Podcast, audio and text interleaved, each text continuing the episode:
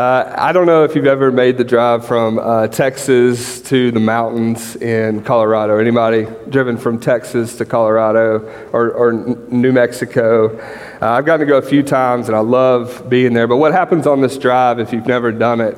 Uh, you go through, you can go a lot of different ways, but you go through Amarillo, you know, it's flat as all get out, right? And then as you start to get into Colorado and you can, you can see the mountains off in the distance.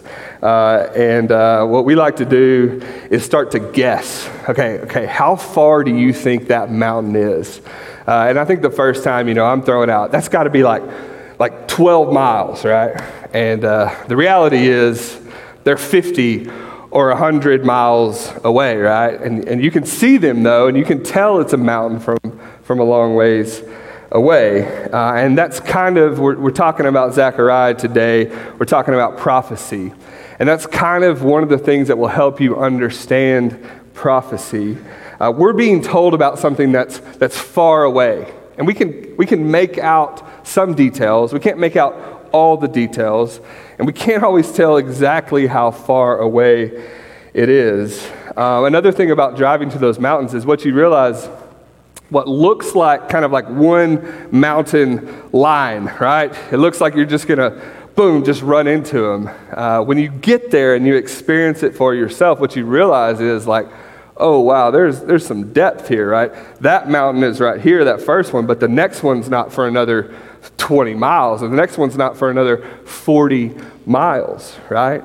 And this is also helpful when we talk about prophecy because what is being described a long ways away is maybe not just one mountaintop, right? There's multiple, there's layers, there's depth to it.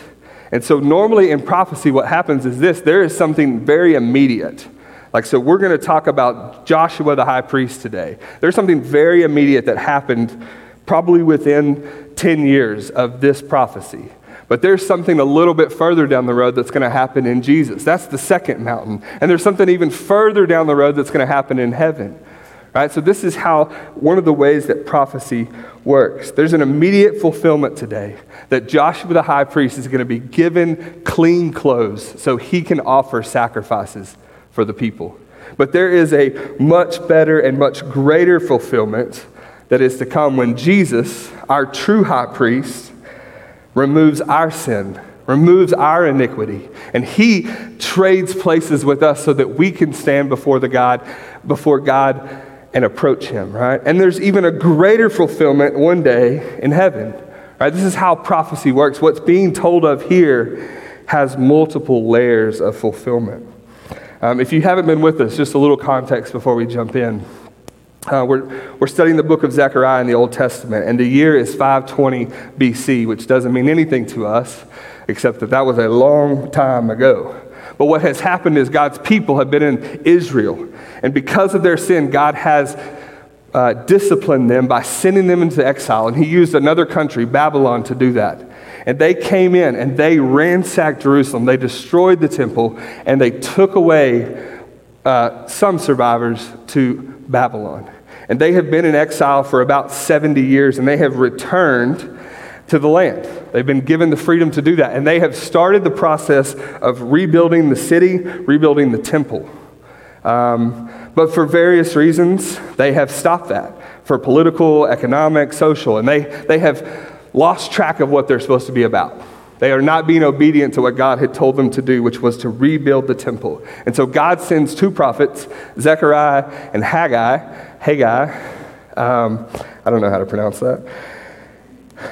And God sends these two men to call the prophets back, call the people back to obedience.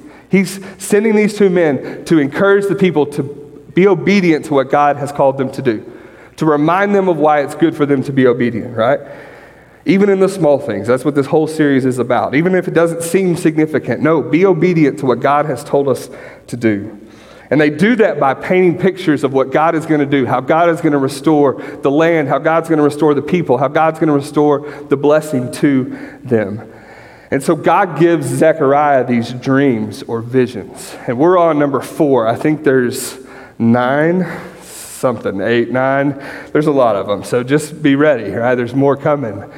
Uh, and God gives him these dreams or visions of things that are to come. And he, he gives it to him so he will give it to the people and so that they can have hope, so they can be motivated to do what God has called them to do.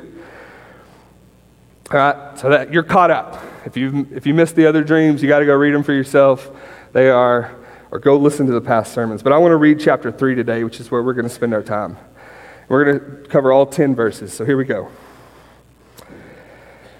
Then he, so he's talking about God. Then God showed me Zechariah. Then God showed Zechariah, Joshua, the high priest, standing before the angel of the Lord, and Satan standing at his right hand to accuse him. And the Lord said to Satan, The Lord rebuke you, O Satan. The Lord who has chosen Jerusalem rebuke you. Is this not a brand plucked from the fire? Now Joshua was standing before the angel, clothed with filthy garments.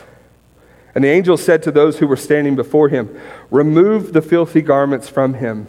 And to him he said, Behold, I have taken your iniquity away from you, and I will clothe you with pure vestments.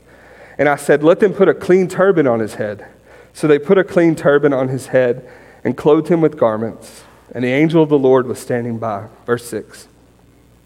And the angel of the Lord solemnly assured Joshua, Thus says the Lord of hosts, If you will walk in my ways and keep my charge, then you shall rule my house and have charge of my courts and I will give you the right of access among those who are standing here. Hear now, O Joshua the high priest, you and your friends who sit before you, for they are men who are assigned. Behold, I will bring my servant, the branch. For behold, on the stone that I have set before Joshua, on a single stone with seven eyes, I will engrave its inscription, declares the Lord of hosts, and I will remove the iniquity of this land in a single day. In that day, declares the Lord of hosts, every one of you will invite his neighbor to come under his vine and under his fig tree. Let me pray for us. God, I pray right now that you would help our minds to focus, God, on what your word has to say. And may we not be distracted by all the details we don't understand. God, may you help me to make this clear. God, may you speak individually to each person here and assure them of the fact that you have made a way of salvation. That's what you've been about from the very beginning. That's what you're about here in Zechariah. And that's what you're about today is proclaiming the good news that there is a way for us to be made right with God. And so I pray that you would help us to understand as we study. We pray all this in your son's name. Amen. All right, so you may be going, turbans, stones, eyes, angels, all this stuff, right? Let's just walk through it verse by verse, and I want to I want to point you to what he's trying to say. Look at verse 1. Verse 1. And Chandler, you can just leave this on the screen while we talk about it. Verse 1 Then he showed me Joshua the high priest standing before the angel of the Lord, and Satan standing at his right hand to accuse him. So we, we have not introduced these men, but we have Joshua, who is a key leader during this time, and we also will have Zerubbabel. Good luck spelling that one. Uh, Joshua and Zerubbabel. And Joshua is spelled Jeshua and Ezra and Haggai, if you read it there, but it's like spelling Jake or Jacob, right? But his name means this his name means, the Lord is my salvation. That's what Joshua's name means. Now, Joshua is in the lineage of the high priest. And so, what we know from history is Joshua's grandfather was the high priest when Babylon came and took over Israel.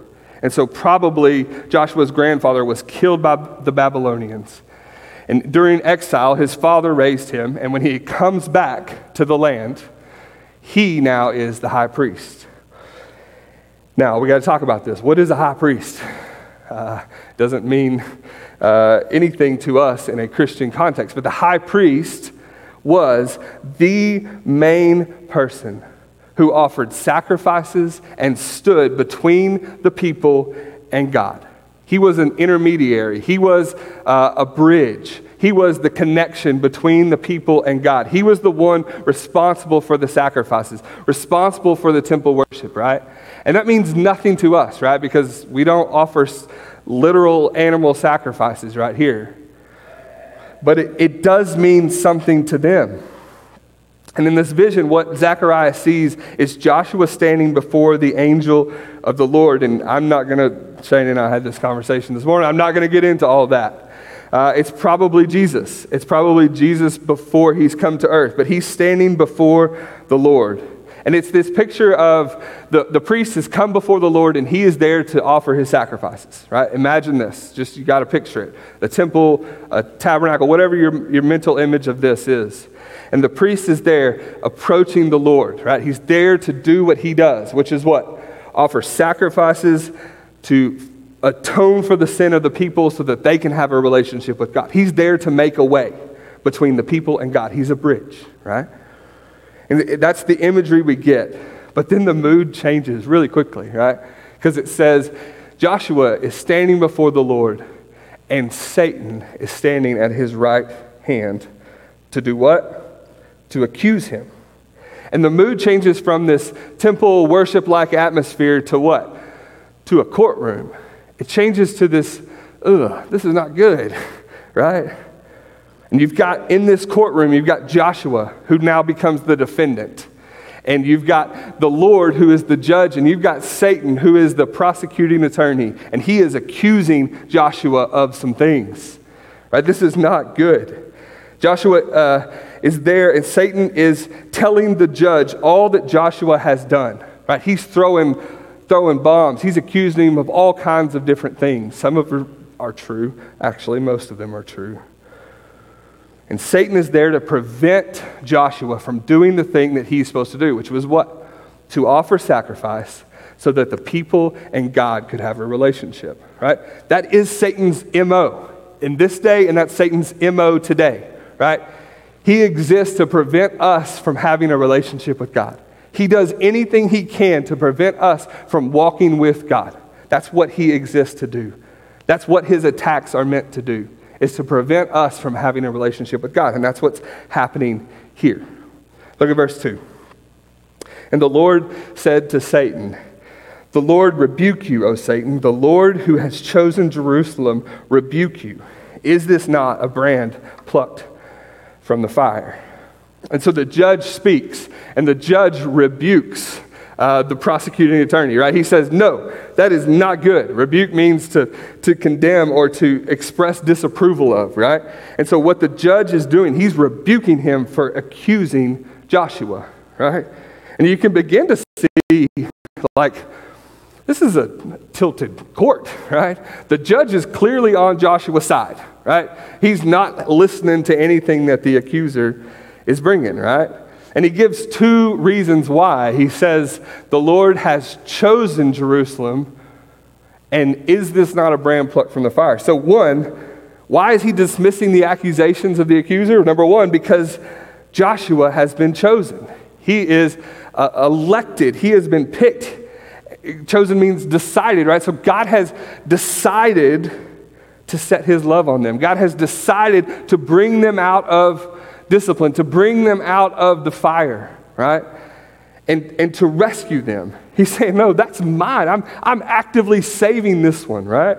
So, no, no, your accusations mean nothing. But he also says that they are a brand plucked from a fire. And I didn't know what this meant. I had to go look it up, right? And this word brand or firebrand, yours may say, is the idea of a poker stick. Anybody uh, love fire? Anybody love building a fire? Anybody love poking a fire? Anybody love, yes. I mean, I grew up in a family that loves fire. So any chance we can burn something, the better, right? But my wife doesn't. We've never even had a fire in our fireplace. Anyway, um, Shameful. But this, this firebrand is the idea of a poker stick, right? A stick that you use to stir up the coals, to cause a reaction so that the fire will grow, right? But the, the poker stick, you don't want to burn it, you just want to poke and bring it out, right? he says, This is my people. Yes, I put them in exile. And I, and I stirred some things up so that they would come back to me, but I am pulling it back. The, the point of the poker stick is not to burn, then you don't have a poker stick. What are you going to do without a poker stick? Right? The point is to put it in there, stir some things up, and then rescue it. And God, so what God is saying is this I am rescuing these people. You don't see it yet. We haven't, we haven't got there how He's going to do it. But He's saying, I am rescuing them, I am restoring them. And so he is rebuking the accuser for what he's bringing. But we have to point out something that is obvious in this situation. Joshua is not clean. The high priest, Joshua, is not clean. And if Joshua the high priest, and that, that, means nothing to us, we're like, great, awesome, he needs a bath, right? He needs some new clothes, cool. No, no, no, no, no. If Joshua the high priest is not clean in every way, both his outer and his inner, right? If he is not clean, he cannot do the one thing that he exists to do, which is to make sacrifice for the people, to be a bridge between them and God, right? We have to deal with this. This is a major problem. If Joshua is coming before the, the Lord of all the universe and he is unclean, this is a major problem. It's our problem too, right? It's our major problem. Is that we want to come before the Lord of the universe. We want access and we want him to listen to our prayers. And, and the reality is, is we're standing before him before we ever know Jesus. We are standing before him just like Joshua in filthy garments. We are unclean. We are rebels who don't deserve access to the Father. We are, we are, we are deserving of every sentence that that judge puts on us. And in this moment, Joshua the high priest gets that pointed out. Look at verse 3. It says, Now Joshua was standing before the angel, clothed with filthy garments. It's like, it's like evidence is being presented by Satan. and, and all he has to do really is point at Joshua and go, Hey, he's wearing the evidence hey, it's, it's really obvious. It's not hard to see. I don't need to bring in witnesses. I don't need to bring in evidence. He's wearing it, right? Joshua is standing before the Lord like with the bloody glove on, right? He's standing before the Lord with the filthy garments. And actually, the idea carries, uh, it carries the idea that he is the one who has soiled the garments, right? And I'll let your imagination run wild with that one. But these filthy garments symbolize what? They symbolize his uncleanness, his sin. They symbolize his distance from God. They symbolize the, the reason why he can't have a relationship with God in this moment. And if he can't approach the Lord, if he doesn't have an ear with the Lord, he can't do the job that he was given, which is to offer sacrifices. If he's not clean, he can't do what he's called to do. This is a major problem. There is no forgiveness of sin if the high priest is dirty, if the high priest is sinful. There's no way to get to God. The bridge is out, the bridge is broken, the bridge has been burned, and there is no way from where we are to where God is. Satan the accuser is right. So, why would God rebuke Satan for saying something that's true? Why would God throw out those accusations? How could he do that? How could he just throw away the evidence that condemns Joshua? And the only reason we have is that the Lord is choosing to redeem them. The Lord is bringing them out of their brokenness. The Lord is bringing them out of their exile, and He is restoring them. He knows the rest of the story, He knows everything that's about to happen. And God knows that He is going to make a way for Joshua to be clean, and He's going to make a way for the people to be clean. that's the first mountain.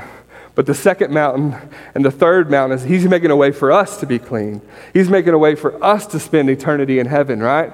That's the picture here. Look at verse 4. And the angel said to those who were standing before him, Remove the filthy garments from him. And to him he said, Behold, I have taken your iniquity away from you, and I will clothe you with pure vestments. And I said, Let them put a clean turban on his head. So they put a clean turban on his head and clothed him with garments. And the angel of the Lord was standing by. Now, again, we have no context for what these priestly garments were. We don't understand turbans and stones and all this stuff, right? It's just not our world, right? We live way past this. But, but God does the unimaginable here. He takes the dirty, filthy high priest and he exchanges clean clothes. He, he puts a clean turban on his head. And, and it's a symbol of this that he is forgiving the sin of Joshua and he is clothing him with righteousness so that he can stand between the people and he can offer sacrifices and there can be forgiveness of sin. He, the judge is making sure, oh, that's the evidence? Okay, let me get rid of it. To, to make sure that this didn't hinder his case, God takes away the filthy garments and he puts pure vestments on him. He exchanges the old and the dirty, and he brings in the new and the clean. These new vestments, I've never used that word before in my life. These new vestments are a picture of the righteousness that is imputed to Joshua. And who is the one that is giving him these vestments, these clean clothes, this clean garb that God had told the priest to wear? Who is it? God is. Who is the one acting? God is, not Joshua. Who is the one exchanging the old for the new? God is. Not Joshua, not Israel. Who's the one forgiving? God is. Who's the one cleansing? God is. This shows that God is gracious. He is accepting of him even though he is rightfully dirty. Right? And God is changing that out so that He can be clean and so that He can offer sacrifices, so that there is a way for people to have a relationship with God. And so, what the case has been settled at this point, right? The judge has forgiven him of all his sins. The judge has wiped it clean. He's removed them and he's put new clothes on him that represent the righteousness that he did not uh, deserve. And so, at this point, even if Satan is still there, and we don't get that in this picture, but any accusation he throws at him, no, he's dirty. No, she's unclean. Do you know what he did? Hey, have you heard of how bad he is, how bad she is? None of those accusations stand anymore. Why?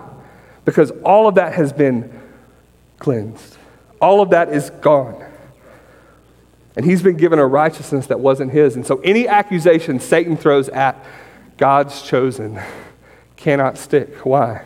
Because it's not true anymore. It's no longer true. Look at verse 6. It says, And the angel of the Lord solemnly assured Joshua, Thus says the Lord of hosts, if you will walk in my ways and keep my charge, then you shall rule my house and have charge of my courts. And I will give you the right of access among those who are standing here.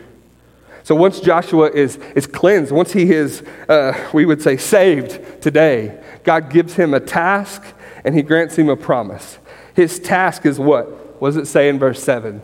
His task is to walk in my ways and keep my charge. This is the obedience in the small things.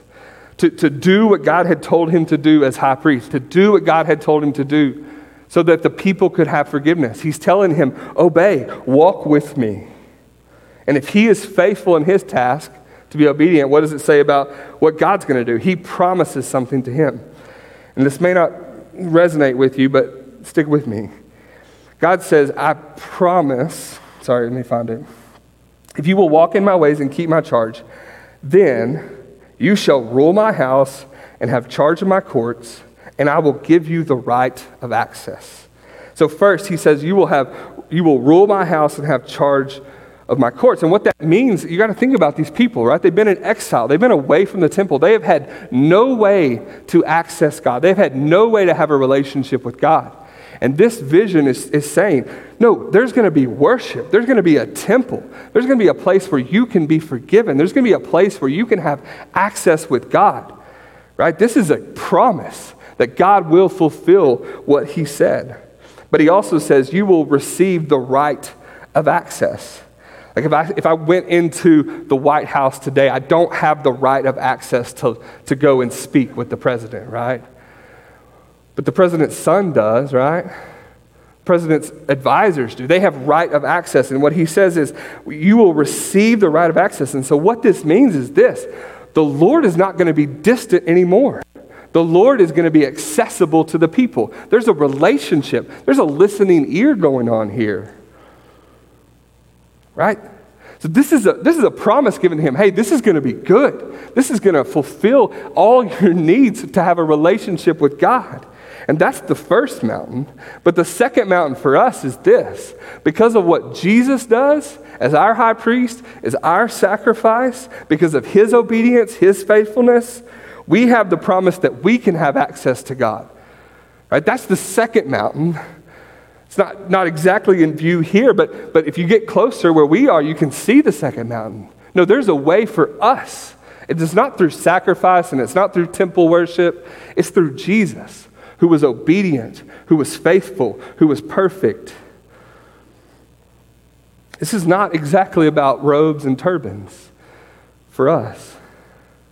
The point is this God is making a way for us to have access to the Father through Jesus. He goes on, look at verse 8.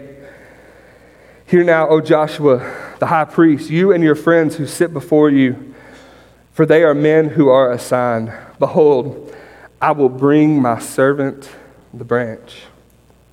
He says, You and your friends who sit before you are a sign. Uh, this is probably a reference to the other priests. And he's saying the fact that you, as a high priest, and the fact that there are other priests exist means that there is a way for those people to have relationship with God. It's a sign of God's favor and a sign of God's blessing on them. Uh, but he goes on to the second mountain. He says, In the future, God promises something even better. And he says, I will bring my servant the branch. And if you know your Old Testament at all, you know those two words carry a lot of meaning with them. There's a lot of other places that these words are used servant and branch. And I don't have time to track all these down. You can go do a quick Google search today. Google Isaiah the servant, and you will find a whole lot but as prophesied in Isaiah and so many other places, the servant is the Messiah.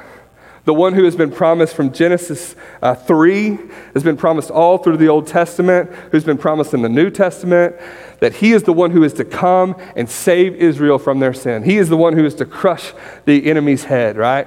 This Messiah is the one who will save them. So he's saying something grander than turbans and vestments, right? He also says, I will bring my servant the branch. Uh, the branch, if you look in Jeremiah 23, I think we have this Chandler, Jeremiah 23, verse 5. It says, Behold, uh, the days are coming, declares the Lord. Well, I will raise up for David a righteous branch, and he shall reign as king and deal wisely, and shall execute justice and righteousness in the land. In his days, Judah will be saved and Israel will d- dwell securely. And this is the name by which he will be called The Lord is our righteousness. So, what God has promised to do is to raise up this branch. Uh, I've been clearing some trees around some like 100 year old trees on our land, and they're just little guys, you know, a couple inches, right? And I cut them off to a stump, and then I didn't, I didn't cut them off low enough so I couldn't mow over it. And what happened? Started growing again, right? These trees started sprouting up again, right? And one area has gotten out of control and I need to re-clear the whole thing. In another area, I cut them low enough so that I could keep cutting it off. This idea of a branch, the imagery here is that God has cut Israel down in exile to a stump. But he's not done with them. There's growth that's still yet to come. There's a, there's a branch that is still to come. There is hope. There is a plan. There is a way. God is not done with them. He has a plan for their hope, and their hope is in verse 9. Look at verse 9. For behold, on the stone that I have set before Joshua, on a single stone with seven eyes, I will engrave its inscription, declares the Lord of hosts. And I will remove the iniquity of this land in a single day. This, this stone that he's talking about was a part of the priestly garb. And so he had mentioned a turban earlier. And, and the priests were to wear this turban, this hat, uh, and it had this stone on the front. And you can go look at it in Exodus 28. Um, we're not going to go there. Uh, and it was part of the instructions. And it, there was an inscription on it. It's like almost wearing like a, like a headband or something, right? That has like a, like a phrase, something that this is who I am, right? And on this inscription, do you know what it said? For all the priests, it said, Holy to the Lord. The priest who, who the high priest was to wear this stone on his forehead to remind himself that he is to be holy to the Lord. And if he's not obedient in this small thing, just this little inscription on this stone, on his turban, then he is not holy to the Lord and he can't do what he was called to do. God is telling him, you need to be obedient to do all the things so that you can offer sacrifices, so that there can be a way for the people to be forgiven. And he says, I will remove the iniquity of this land in a single day. What day is he talking about? What's the day? Is it, is it the first time the high priest gets to do the Day of Atonement? Is it, is it Jesus? Is it heaven? You see the mountains? It's, yes. The, the first time is when the priest gets to offer sacrifice and the people can experience forgiveness. But there's a second mountain in view that's much better that Jesus will sacrifice himself on the cross, exchanging places with us so that we can experience forgiveness. And there's even a, a greater one that hasn't happened yet that one day, because of what Jesus has done, we will get to stand before the Father and he will change our dirty clothes. And he will swap it out with pure vestments, white robes, and we will have access to the Father. But the only way He can do this is if He takes away our iniquity. The greater fulfillment when Jesus comes is that He will take away our iniquity. Now remember, this is 520 years before Jesus ever is born. And even written before this in Isaiah 53, some 600 years before Jesus ever came. Look at this Isaiah 53, verse 5 and 6. But he was pierced for our transgressions he was crushed for our iniquities. Upon him was the chastisement that brought us peace, and with his wounds we are healed. All we like sheep have gone astray. We have turned every one to his own way, and the Lord has laid on him the iniquity of us all. 600 years before Jesus ever was crushed, 600 years before he ever took our sin God has a plan for the future. He's pointing to the second mountain to say, No, I'm going to remove all their iniquity on that day. And my son is going to be crushed so they can have peace, so they can have righteousness. God has a plan and He's making a way. Do you see this? It's not about robes, it's not about turbans. This is about God making a way for us to have a relationship with Him. Look at verse 10, and we'll wrap up. In that day, declares the Lord of hosts, every one of you will invite his neighbor to come under his vine and under his fig tree. And, and I, don't, I don't know all that this means. I'm not even sure what the immediate fulfillment was. And I don't even know what the, the second mountain is. But I can picture this that the, the third mountain that what God is promising is that when He brings peace between us and God, there's peace between us and each other. There's a flourishing. There's, there's, there's a th- things have been brought back to the way they should be. Right now, brother hates brother, country hates country, nation hates nation. But he says, in that day, you will invite your neighbor, those who are far off, to come under the same fig tree. You will drink and enjoy life together, right? That's a future thing. That hasn't happened yet, right? But he is prophesying this that God has made a way, and one day all things will be made right, the way they were intended to be. So, what's the point? Well, the point for them, the mountaintop that he is pointing them to, is this. This was meant to give them, give them hope to continue to do the work that God had called them to do, continue to be obedient in the small things, to build the temple so that they could have a way to have relationship with God. The point for us in 2021 is similar. We're not called to build a temple. We're not called to wear turbans. We're not called to put stones on our head. That might be kind of cool. Not really. What are we called to? The point of us is the same. It's meant to give us hope that God has made a way for us, that God has, has seen us stand before Him in dirty clothes and He has decided in His love, in His election of us, and His choosing to save us, to swap out the dirty clothes and to give us righteousness that's not ours. God is making a way of salvation for us.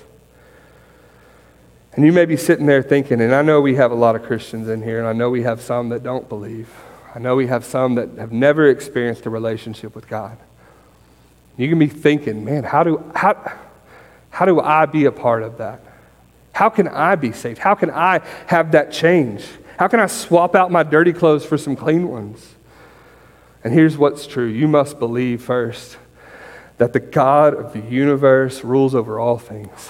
And He created all things, and everything was perfect. And He created us to be in relationship with Him. You must believe that God exists. You must believe that you and I chose to go our own way instead of believing God's word, instead of believing that God's way was best. The Bible calls that sin. It makes us rebels before the king and who rightly deserve to be put to death. You must believe that God exists. You must believe that you and I are sinful. And you must believe that Jesus Christ came to this earth, lived the life that we could not live. He was perfect. He did what we could not do so that we could have what we did not have. And He died in our place to take our iniquities, to take our dirty clothes, and to give us His righteousness, to give us clean clothes. He died to save us and to cleanse us. And the only way you can be saved is to believe that, is to admit you are a sinner with no hope to admit that you have no way to get to God, to admit that you have no access to God, and to believe that Jesus died, and to confess that Jesus is Lord. The Bible says if you confess that Jesus is Lord and you believe in your heart that God raised him from the dead, you will be saved. That great exchange will happen. God will cleanse you and restore you. That's available for everyone. It's not just for good Christian church folks. It's not just for the most broken among us, it's for everyone. We all stand before God in dirty clothes, in need of a wardrobe change, just like Joshua. Let me pray for us. Um, if you would stand with us, and I'm going to pray. God, I pray this morning that any who don't know you, any who do not have access to you through Jesus, any who have not been saved, God, that they would hear this good news and they would respond in faith, in belief, believing that God exists, believing that we're sinful, believing that Jesus died to save us, confessing that Jesus is Lord. God, and you've promised that you will save them. God, I pray that as, as we sing to close, as we worship to close, may us Christians remember the good news. May we remember the good news that you have made a way. We don't have to stay far from you. You've made a way for us to, to come near. And may we remember that any accusation that the, the enemy throws against us, who wants to accuse us, is no longer true. It's no longer true about us because you have saved us and you have redeemed us and you have restored us. God, may we spend this last song worshiping, being thankful for all that you've done to save us and how you've had a plan from the very beginning, all through the Old Testament, into the New Testament. And even today, there is a hope for our future. There is another mountain that is still far off. God, and may that motivate us to be who we need to be, to proclaim the good news on the mountains, God. We love you. We pray all this in your Son's name. Amen.